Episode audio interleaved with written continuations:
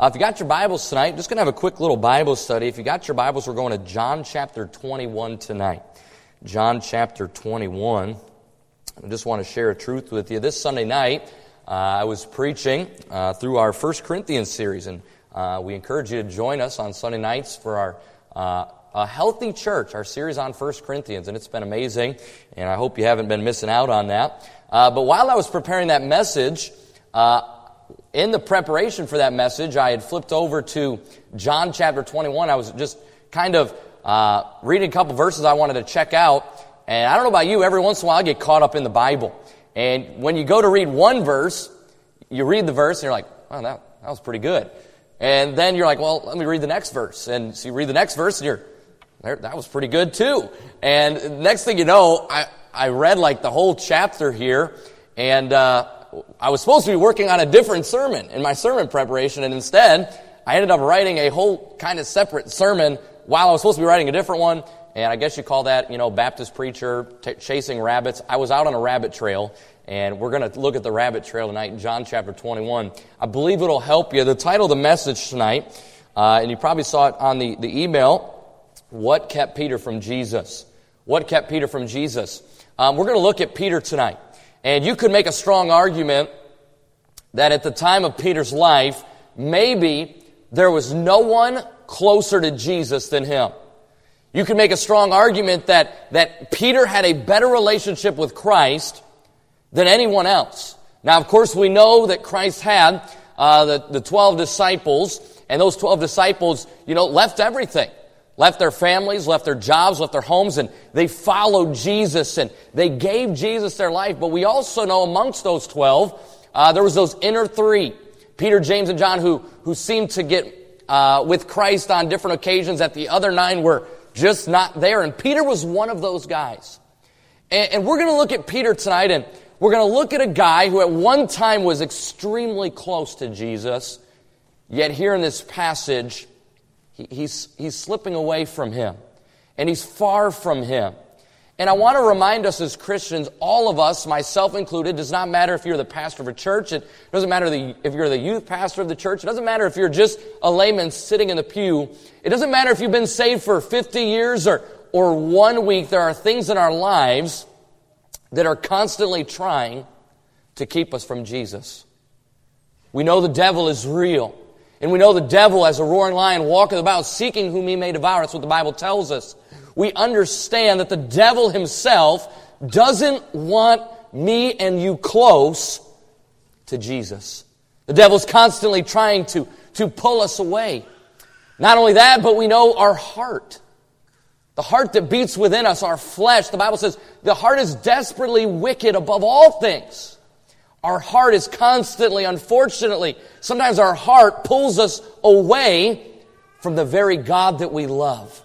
The devil's trying to get us away from it, from, from Jesus. Uh, our hearts sometimes are trying to pull us away from Jesus. We, we understand that sin. Sin tries to get us away from Him. And I could go on a, a list of, of tons of different things that in our life, if we're not careful, it'll take us away from Jesus. And no one's an exception to that. Doesn't matter if you've been in church your whole life, if you're not careful, something could pull you away from Jesus. Doesn't matter if you've been saved for 50, 60, 70 years. Something can pull you away from Jesus. It doesn't matter for Peter. Peter's walking with him. He's following him for years. He's left everything, and yet, what happens? Something kept them from Jesus. And I want to look at this story, and I want us to try to figure out and discover what was it that kept Peter from Jesus. You got your Bible? Let's look here at the passage, John chapter 21. Look at verse number 1. The Bible says this. After these things, Jesus showed himself again to the disciples at the Sea of Tiberias, and on this wise showed he himself. Now, this is the first time Peter has seen Christ since Peter denied Christ. You got your Bible? Let's rewind very quickly and go back to the book of Luke. We'll just look at one verse here, Luke 22, and then we'll go back to John 21. Luke 22, and look at verse number 60 if you would. Bible says this, and Peter said, Man, I, I know not what thou sayest. And immediately while he yet spake, the cock crew. We, we understand this story where, where Jesus said, Peter, by the morning you're going to deny me three different times. And Peter, he objected to that. He said, Jesus, no way. Maybe them, maybe the other, other 11 disciples, may, maybe your other followers, but, but not me. Peter said, I'll never deny you, Christ. And yet we find that three different times he did deny him. Look at verse number 61. The Bible says, And the Lord turned and looked upon Peter. Jesus Christ, in that moment when that cock crew and, and Peter denied him three times, all of a sudden we find that Jesus and Peter's eyes met. They were far away from each other, yet Peter knew and Jesus knew what had happened, and Peter ran off. Peter, since that moment, has not seen Jesus. He, he's not, of course, some of the other disciples have seen him. Jesus was in the tomb for three days. He rose again, and other disciples have seen him, and other disciples have even talked to him and, and been there with him. But Peter hasn't. And that's where we come to in John chapter 21. I want you to understand this.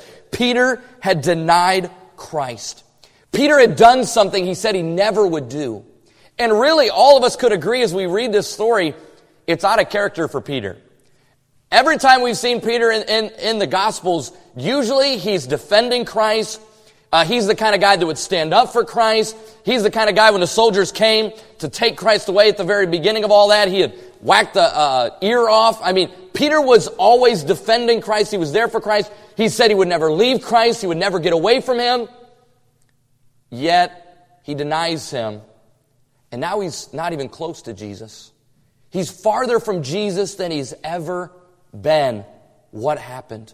Why is that? Look at verse number two. We find out that Peter is slipping in his life. Look at verse two. The Bible says there were together Simon Peter and Thomas, called Didymus, and Nathanael of Cana in Galilee, and the sons of Zebedee, and two other of his disciples. So quite a group of disciples right here. Verse number three, the Bible says this, Simon Peter saith unto them, I go a fishing. I should take that as my life verse. Okay, I love that line Peter says, I go a fishing. I've told my wife that many times. Honey, I'm going fishing. And, uh, it's always bad when she, when you get home and she asks you, what'd you catch? And you say nothing. She's like, mm, really? And, uh, but I, I love that. But for Peter, it's a little bit different. Read it again. It says, Simon Peter saith unto them, I go a fishing. You could reword what he's saying to this. I'm going back to what I used to be. We understand that when Jesus found Peter, Guess what he was? He was a fisherman. Peter had left his nets that day. Peter had left the boat that day. He had left all of his fishing equipment that day and said, Hey, if you are the Son of God, and Peter believed that. Peter said, If you are, I'm going to follow you with my life, and I don't need to be a fisherman anymore. I'm going to follow you. Jesus even told them, remember, that he wanted to make them fishers of men. And Peter left those nets behind. And Peter left that boat behind. And he left that old lifestyle behind. Yet here, he's farther from Christ than he's ever been. And what you hear him saying is, I go a fishing, when in reality, here's what he's saying. I'm gonna go back to the life that I knew before you, Jesus. I'm gonna do what I used to do before I met you, Jesus. I'm gonna go back to the lifestyle that I knew, the old ways. How about this? It's like Jonah. God said, Hey, Jonah, I want you to go this direction. And Jonah said, I'm going to go the opposite. Peter, who was with Christ and walked with Christ, something has got him to the point where he's so far from Jesus. Far enough away that he's literally saying, I'm going back to the lifestyle that I had before he called me and before I met him. Look at verse number three. Simon Peter saith unto them, I go a fishing. And they say unto him, We also go with thee. Not only, this is a scary thought, Christian, not only was Peter going away from Christ, he was going back to his old habits, he was going back to his old ways, but not just that, he was bringing other people with him. He was pulling other people away from Christ.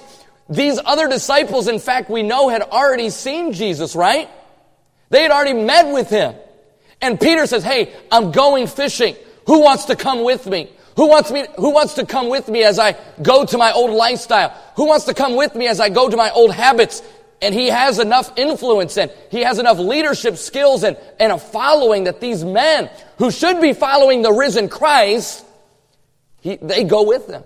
They hop on the, the boat with him. And we find that Peter, as he is far away from Christ, farther than he's ever been, he's not only alone, but he's bringing other people with him. Christian, as you live your Christian life, you better be careful that you stay close to Jesus. And can I say this? If you ever start venturing away, do not take people with you. Do not drag others into your sinfulness. Do not uh, drag other people farther away from Jesus. Peter is not only far away himself, but he's bringing these other men of God with him and taking them the wrong direction. Look at the verse, verse 3. They say unto him, We also go with thee. They went forth and entered into a ship immediately, and that night they caught nothing. I have been there. I told you my wife could testify. I've gone out for hours fishing, and she said, Did you catch anything? And you, you hang your head like a puppy dog, a sad dog, and you say, No, ma'am, I did not catch anything. These men have fished all night, grueling, grueling hard work. They're hoping for a, for a big catch, and all night nothing happens. You want to know why that is? Because God wasn't going to bless them. Christian, God's not going to bless you when you're not close to Him.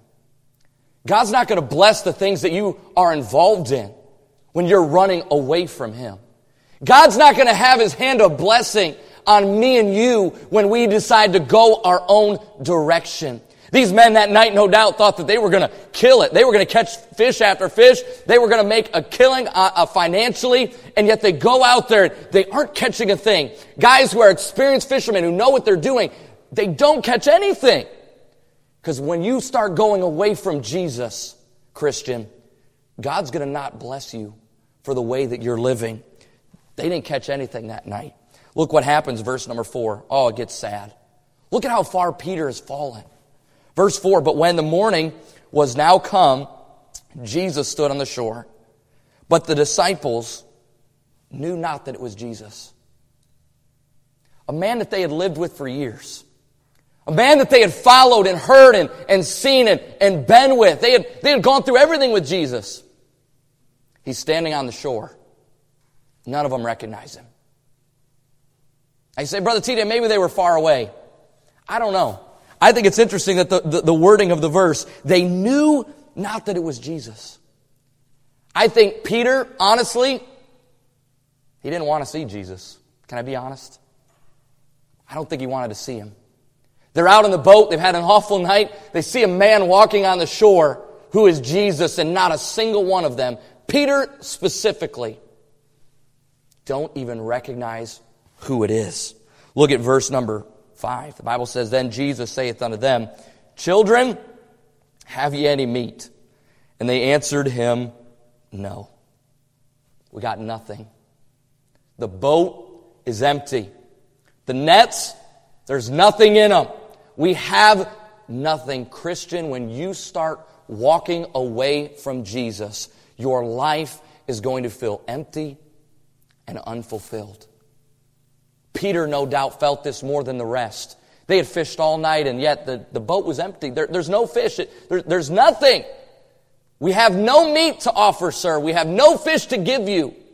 And can I say, Christian, when you start going away from Jesus, that's exactly what a Christian feels. A Christian feels empty inside. They feel unsatisfied inside of their heart. They feel unfulfilled because as a Christian, me and you know what we're supposed to do. Me and you know when we're close to God, and we know when we're not. And when we start going our own direction, and we start walking away from Him, all of a sudden we feel empty inside because we're not fulfilling the purpose and the plan that God has given to each and every one of us. In my own life, there's been times where I have not been close to Jesus. And can I say this? I knew it. I knew it. Maybe no one else around me knew it. Maybe mom and dad didn't know it. Maybe the pastor didn't know it. Maybe even my wife didn't know it. But when I struggle in life, can I say this? I know it and God knows it. And when I'm not close to Him, you feel empty. You feel unsatisfied. This is what these men were going through. God's not blessing them. God's not helping them. They have no meat to share. Look at verse number six. The Bible says, and he said to them, cast the net on the right side of the ship, and ye shall find. The man screams from the shore. They don't, they don't even know who it is yet. They don't know it's Jesus. And, and by the way, weird to even think about the fact that they listened. Okay, we fished all night and the dude's like, hey, throw it on the other side of the boat. That was your mistake. You've been fishing on the wrong side. If you understand anything about fishing, here, there, it's not a huge difference, you know, a couple feet left or right. They said, okay, they, they throw it back on the other side of the ship, and sure enough, the Bible says, verse number uh, six, that they cast therefore, and now they were not able to draw it for the multitude of fishes. They throw it on that right side, they start trying to pull it in. All of a sudden, the net's fighting back. Okay? All of a sudden they see the water boiling. Is it boiling? Broiling? Broiling? I don't know. The, the, churning. Okay? They see the water being mixed up as there's loads and loads of fish and they're, they're fighting to get that net in and there's so many fish in there. You know what happened?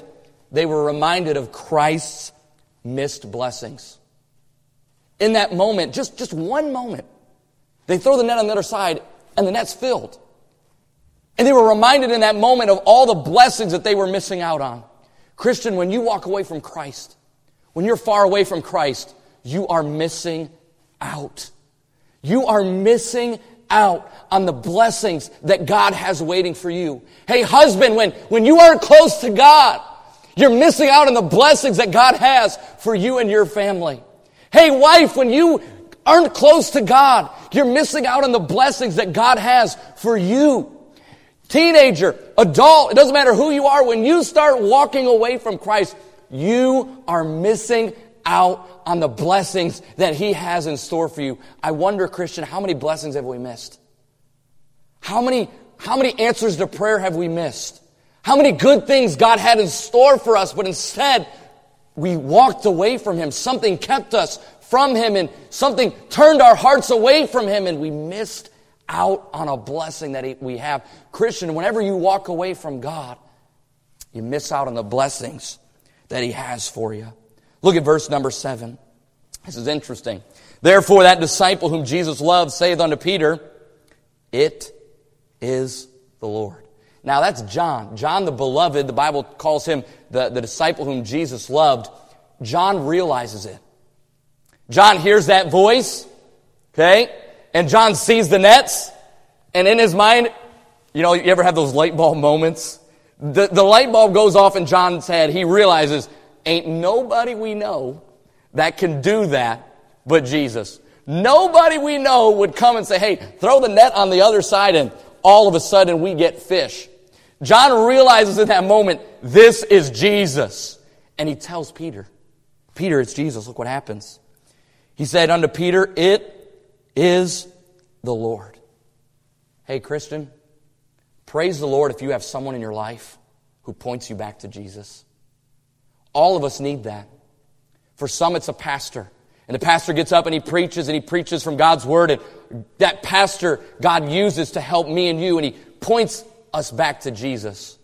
Maybe for you as a teenager, it's mom and dad, and your mom and dad are there when you're slipping away from God and you're going in a direction that's not wise. Praise God if you have a mom or dad that said, hey, you need to make sure you're getting back to Jesus. John looks over at Peter and says, Peter, it's Jesus.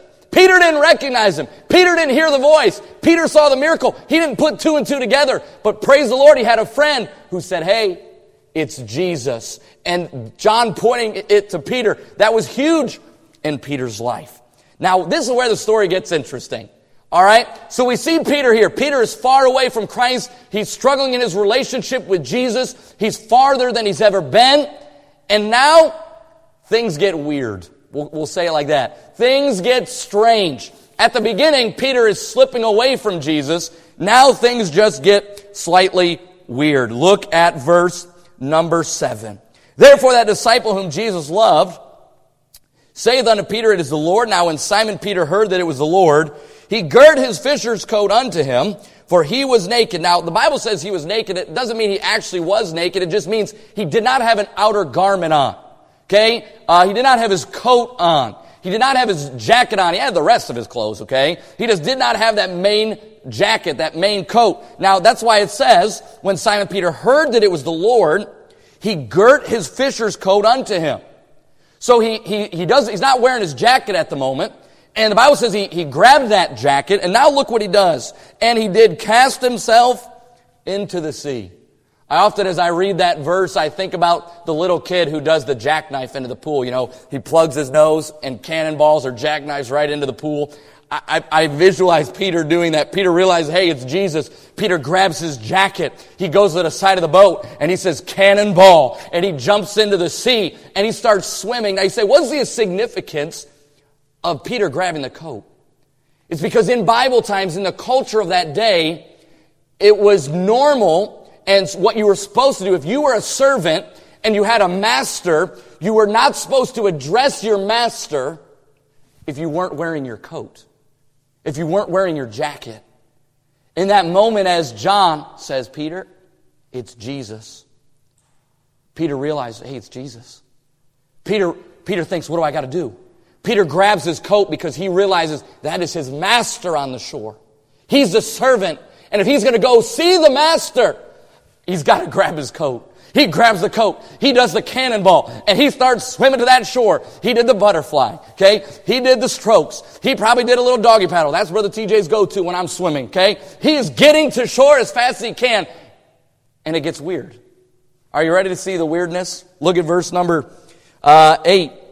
And the other disciples came in the little ship, for they were not far from land, but as it were 200 cubits, dragging the net with fishes. How rude, Peter. Peter leaves the work. You ever been there? Okay.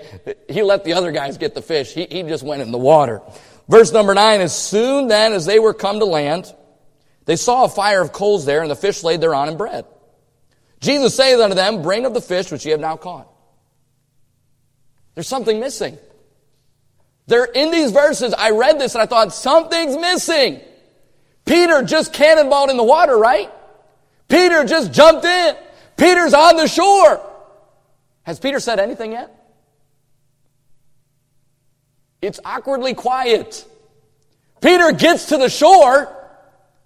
We have no conversation. Did Peter get to the shore and just stare at Jesus? Did Peter get to the shore and just out of breath? Maybe he was, okay. I, all I know is this there's no conversation. Peter rushes to Jesus, but when he gets to him, he doesn't have anything to say. When he gets to the shore and he gets to Jesus, he's speechless, which is pretty funny because guess who in the New Testament, guess which disciple is always the one known for talking? It's Peter. And Peter gets to the shore and nothing said. The disciples bring the boat around. The disciples bring the fish to the shore and, and they come and they start sitting around the fire and they, they start getting ready to eat and Peter hasn't said anything. And it seems like Jesus hasn't said anything to Peter. You ever been in awkward silence? I wonder if that's what was going on here. Peter is staring at Jesus. Jesus maybe stared at Peter. But nothing's being said. Watch what happens next. Verse number 10 Jesus saith unto them, Bring of the fish which ye have now caught. Verse 11. Guess who gets up to go get the fish? Jesus says, Hey, can, can somebody go get the fish? Boom! Peter gets up. Boom! He takes off. He goes to grab the fish. He's the first one. No one else jumps up. No one else goes to get it. Peter says, I'll get it. Look what it says. He says, and it says, uh, bring of the fish which ye have now caught. And Simon Peter went up and drew the net to land full of great fishes, and 150 and three, and for all there was so many, yet was not the net broken. What I realize in this story is, first off, Peter, he, he goes crazy getting to Jesus. When he gets there, he doesn't say anything, and yet here, he's obeying. I read this and I thought, wow. Did you know, Christian, you can obey God, but still not be close to Him? You can be obeying God yet still not have a relationship with them. See, you might come to church. And that's great. That's what the Bible tells us. You're, you're obeying what God says. But that doesn't mean you have a relationship with Him. That doesn't mean you pray. That doesn't mean you read your Bible. That doesn't mean you even listen when you come to church. See, you can obey God, yet really not be close to Him. Peter immediately he obeys, doesn't he? But Peter knows He's not close to Jesus. And I read all that to get to this point. What is it that's making this awkward for Peter? What is it that kept him from Jesus? And I started thinking about this, and, I, am like, what is it? What, why is Peter acting strange? Why did Peter jump in the water and swim to the shore? Why did Peter, when he gets to the shore, not say anything? Why is he obeying, but he still hasn't even talked to Jesus yet? In fact, keep reading. Look what it says. Jesus saith unto them, verse 12, Come and dine. And none of the disciples durst ask him, Who art thou? They knew it was the Lord. Verse 13, Jesus then cometh and taketh the bread and giveth them, and fish likewise. This is now the third time that Jesus showed himself to his disciples. After that, he was risen from the dead. Peter still hasn't talked to him. There's still no relationship here. Something is keeping Peter from Jesus. In the sermon tonight, I believe I know what it is. And it might be something that's kept you from Jesus in the past. It's one word. I wrote this down in my notes. I believe with my heart. The thing that was keeping Peter from Jesus was guilt. Peter felt guilty. Do you blame him? See, he had denied Christ. He had done the very thing, the very thing he said he would never do. The very thing that he told Jesus to his face Jesus, I will never deny you. Yet he did. And in that moment, I think Jesus looked at him and Peter's eyes met, and immediately the guilt set in. He knew he had made a mistake. He knew he had messed up. He knew he shouldn't have done that. He knew he had lied to Jesus. He had broken his promise. He knew he had let him down. And he's felt that guilt. I remember as a teenager and a young person, maybe you can uh, feel familiar with this kind of story. I remember as a young person getting in trouble at school. Maybe I was at school and I got a demerit. Let me tell you, whenever I got a demerit, you know who I didn't want to see? Mom and dad. I did not want to see mom and dad because I knew I had gotten a demerit. Let me tell you, talk about awkward silences. I'd get in the car after school. Mom would say, TJ, how was your day? Uh, fine. It's okay. That's it. I'm going to leave it right there. I'm not going to say anything. I'd get home and I'd see my dad, TJ, how was your day at school? Uh, it was, it was, it was interesting. Awkward silence. Man, and I felt that guilt. I knew I had done wrong. I knew I had messed up. And I did not want to tell mom or dad that guilty feeling. You ever been there maybe where mom and dad did find out? I remember one time I got home and I was told at school that I had an after school detention. I know you don't believe that. Okay, Brother TJ, perfection. I'm just kidding. I'm not perfect. I wasn't back then. I got after school detention. I remember getting in the car. Mom said, How was your day? And in my mind, I'm thinking, Well, I found out I had after school detention. Uh, but I didn't tell her that. I said, It was, it was, it was okay. Man, we got home and we had a, a, home phone. The teenagers don't even know what a home phone is anymore, okay? We had a home phone, and that home phone would blink, right, when you had a, a voicemail. We got in the door, my mom walked right over to that voicemail, and she hit play button. And all of a sudden, I heard, This is the secretary at State Line Christian School. We just want to inform you that your son, TJ, will have to serve an after school detention this Thursday due to receiving so many demerits. Click. My mom looked back at me and I thought, oh no, oh no, I am caught. And then maybe you've been there where mom said this, well, wait till dad gets home. You ever been there? oh no. Hey, listen, let me tell you, you don't bring it up, do you? You don't wait for dad to come through the door and say, hey, dad, let me tell you, before mom gets to you. You don't bring it up. In fact, you pray to the Lord God Almighty that mom forgets. You pray that mama forgets what happened and don't tell daddy. Why? You feel that guilt. You feel that guilt. I think Peter felt that guilt. And because Peter felt that guilt, that guilt was keeping him away from Jesus. That guilt had driven him to go back to his old lifestyle. That guilt had driven him to miss out on the blessings of God. That guilt had driven him to be unsatisfied and unfulfilled because he knew he wasn't doing what he was supposed to do. This guilt was keeping him from Jesus. I have three statements tonight and I'll be done about guilt. I want you to catch this. If you're watching by way of live stream, don't miss this tonight. Number one, guilt will hurt your walk with God. Guilt will hurt your walk with God. I don't know about you, but sometimes, I, if I had to be honest with you, there's been times in my life where I did something, I made a mistake, I messed up, and I didn't want to pray afterwards. Because I knew God knew. I felt guilty. I had messed up. I've had times in my life where I knew that Bible was sitting there, and I knew it was my time to read the Bible, but I didn't want to pick it up. Because I knew and God knew that I had messed up. And I felt guilty, and I put the Bible off to the side. Maybe you've been there where you felt so guilty about a sin in your life that you decided, I, don't even want to go to church Sunday. I feel so wicked and I feel so guilty and I feel so wrong and it would be hypocritical of me to go to church.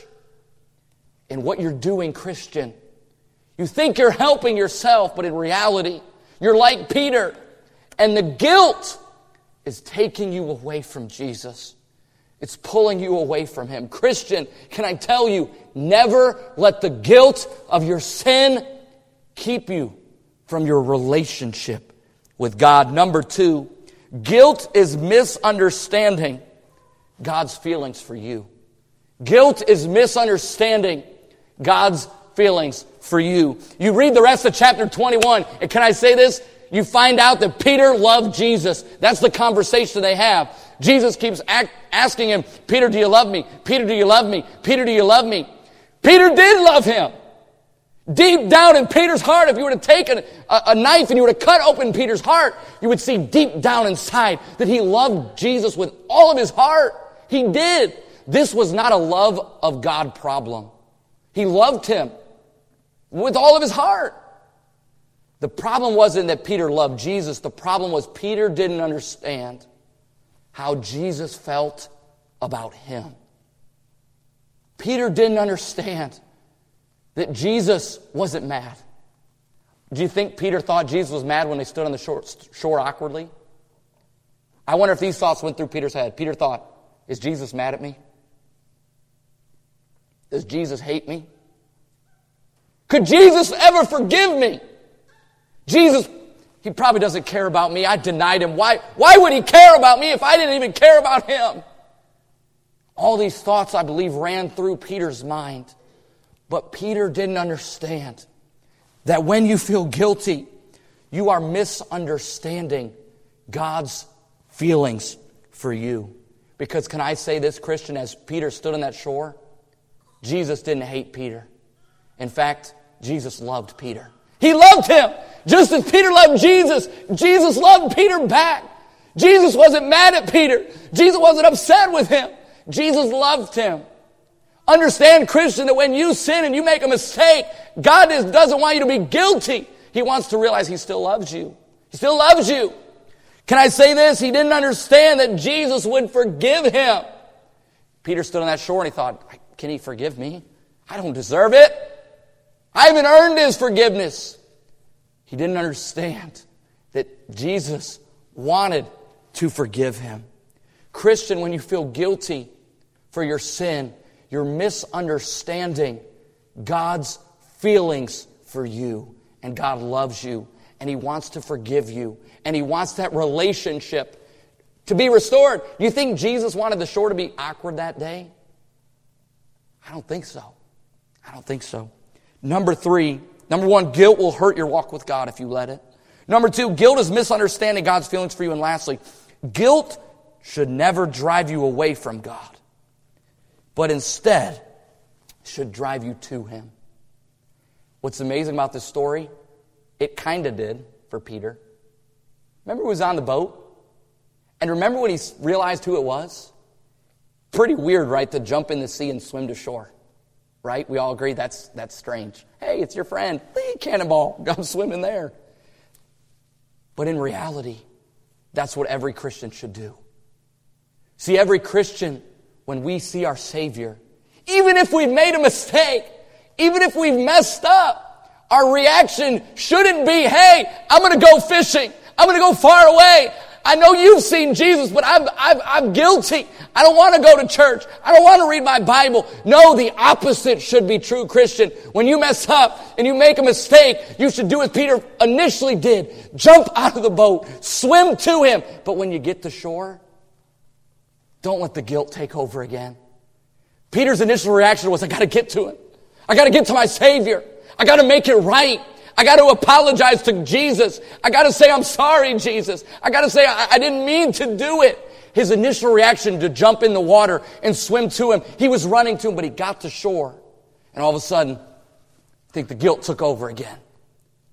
And instead of going to Jesus and saying, I'm sorry, going to Jesus and saying, Will you forgive me? Going to Jesus and say, I, I love you, I'm so sorry. I don't know if you could ever keep me as a servant, but I'm willing. But he got to the shore and the guilt took over. I want to give you an illustration and I'm done that I hope will help you understand this concept a little better. There was a couple and they had been married for about 15 years. And that 15th year of marriage was rough. They started having a lot of arguments. They started having a lot of disagreements. And it got to the point where th- this husband and this wife, they, they thought they weren't sure that they were going to be able to survive their, the marriage. They weren't sure that as a couple they were going to be able to, to get through. There was just too many problems and there, there was too many disagreements and, and too many issues. And so the wife decided, you know, we want to, I want to make this work. And the husband said, I, I do too. They wanted to make it work. And so the wife came up with an idea. Here was her idea. She came up with what she called the fault box. The fault box. The lady made two boxes, one for her and one for her husband. And they decided that for the next month, whenever one of them would do something that the other one didn't like, they would write it down. A fault. They, they did something I didn't like. They would write it down on a piece of paper and they would go to the other person's box and they would drop it in there. And so during that next month, uh, they would get those little pieces of paper, and whenever the other one would do something, the husband and wife, they would write that fault down, and they'd go and they, the wife would put in the husband's box, and the husband would take that paper, and he would put it in the wife's box. The wife, man, she was diligent. She was writing everything she found. She wrote things like leaving the jelly top off the jar. You ever been there, wives? where your husband got into the pantry and it was like a bear went through there, okay? She wrote things down like leaving the cap off the toothpaste. Who does that? You next time you use it, you get that little crusty stuff, right? Okay, it dries out. Come on. She wrote stuff like you left wet towels on the floor. You wrote stuff, oh, praise the Lord. She wrote stuff like you left dirty socks not in the hamper. You ever been there, ladies? Man, she was diligent writing these faults down, and the husband, he was writing down, and they were filling these boxes. The end of the month came. They decided, let's have dinner together. And then after dinner, we'll, we'll go get each of our boxes, and together we'll go through and we'll look at these things. The husband was up first. Husband got his box and he began to pull out those notes. He saw the, you know, the toothpaste cap was left off. He thought to himself, you know, I shouldn't have done that. He saw that, you know, he had left his socks out on the floor. He was regretful. He, he said, I, I shouldn't have done that. He saw the other ones. He saw the leaving the jelly top off the jar, and he thought, yeah, that is kind of messed up. Okay, we got to keep the jelly good. You know, he, he, was, he was sorry. He felt bad. Then it was the wife's turn. The wife, of course, thinking, oh no, what is he going to say about me? Wife began opening her box, and she pulled out the first paper and read it, and she pulled out the second paper, and she pulled out paper after paper after paper. And every note had the same thing. And it said, I love you. I love you. I love you. I love you. Every time that husband, he saw something that maybe it hurt him or he didn't like, he would write down, I love you, I love you, I love you. Christians, sometimes that's how we feel with God. We think God is in heaven with the name of a box with my name on it. We think God is in heaven and He's writing down every mistake that TJ makes. And He's putting that paper in there saying, TJ, you messed up. TJ, you shouldn't have done that. TJ, you broke my heart again. And we feel like God in heaven has got this box full of our mistakes. I'm here to tell you tonight, Christian, He doesn't. If He had a box with my name on it, He would have these words I love you, TJ. I forgive you, TJ. TJ, I died to pay for every mistake you would ever do. He would say, I love you. I love you. I love you. Christian, don't let the guilt of the mistakes that you've made today, the mistakes that you made yesterday, don't let the mistakes that you made 10 years ago, maybe even before you knew Christ, don't let the mistakes, don't let the guilt keep you from having a relationship with Jesus. Jesus right now in, is in heaven and he loves you and he wants a relationship with you. He doesn't expect you to be perfect. He wants you just trying your best to work on it. But if you were to have if you were to have a box, wouldn't have your mistakes because he doesn't want you to feel guilty. He wants a relationship with you. Peter, he was far from Jesus. He felt guilty. But aren't you glad that Peter eventually turned it around? He got that relationship fixed. And Christian, maybe you're here watching tonight. Maybe you feel guilty. You've messed up. Well, join the club. But you feel that guilt. Christian, right now, tonight, I'm going to pray out loud.